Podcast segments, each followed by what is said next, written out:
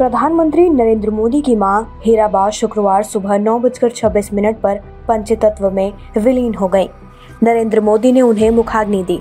अंतिम सफ़र के दौरान वे माँ की पार्थिव देह कंधे पर लेकर गांधीनगर स्थित घर से निकले। यात्रा के दौरान वे शव वाहन में ही पार्थिव देह के करीब बैठे रहे। हीराबा मोदी का शुक्रवार तड़के साढ़े तीन बजे यूएन मेहता अस्पताल में निधन हुआ। वह सौ साल की थी। मंगलवार देर रात सांस लेने में तकलीफ़ होने के बाद उन्हें अस्पताल में भर्ती कराया गया। उन्हें कफ की शिकायत भी थी। मोदी ने खुद ही निधन की जानकारी ट्वीट के ज़रिए दी। इसके बाद सुबह सात बजकर पैतालीस मिनट पर अहमदाबाद पहुँचे। यहाँ से वे सीधे गांधीनगर के रायसन गाँव में भाई पंकज मोदी के घर गए। पार्थिव देह यहीं रखी गई थी। मोदी के पहुँचते ही अंतिम यात्रा शुरू हुई। सेक्टर 30 स्थित शमशान घाट में अंतिम संस्कार। किया गया। मोदी ने अपना कोई तय कार्यक्रम रद्द नहीं किया है।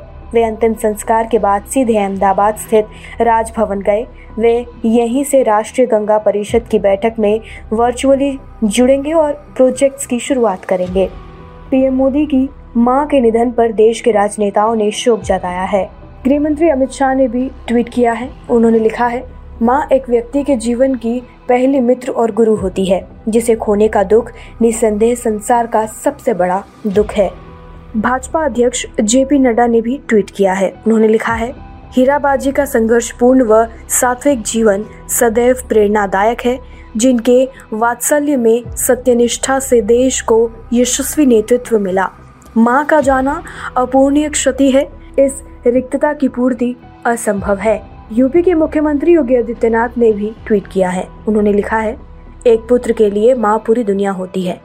माँ का निधन पुत्र के लिए असहनीय और अपूर्णीय क्षति होती है।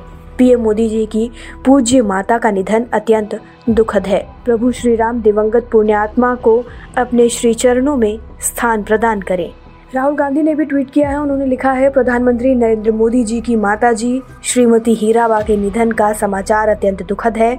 इस मुश्किल समय में मैं उन्हें और उनके परिजनों को अपनी गहरी संवेदनाएँ और प्यार व्यक्त करता हूँ। इस मुश्किल समय में मैं उन्हें और उनके परिजनों को अपनी गहरी संवेदनाएँ और प्यार व्यक्त करता हूँ।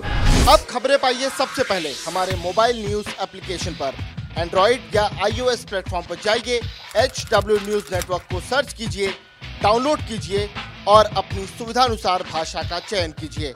खबरों की भीड़ में अपने काम की खबर पाते रहिए।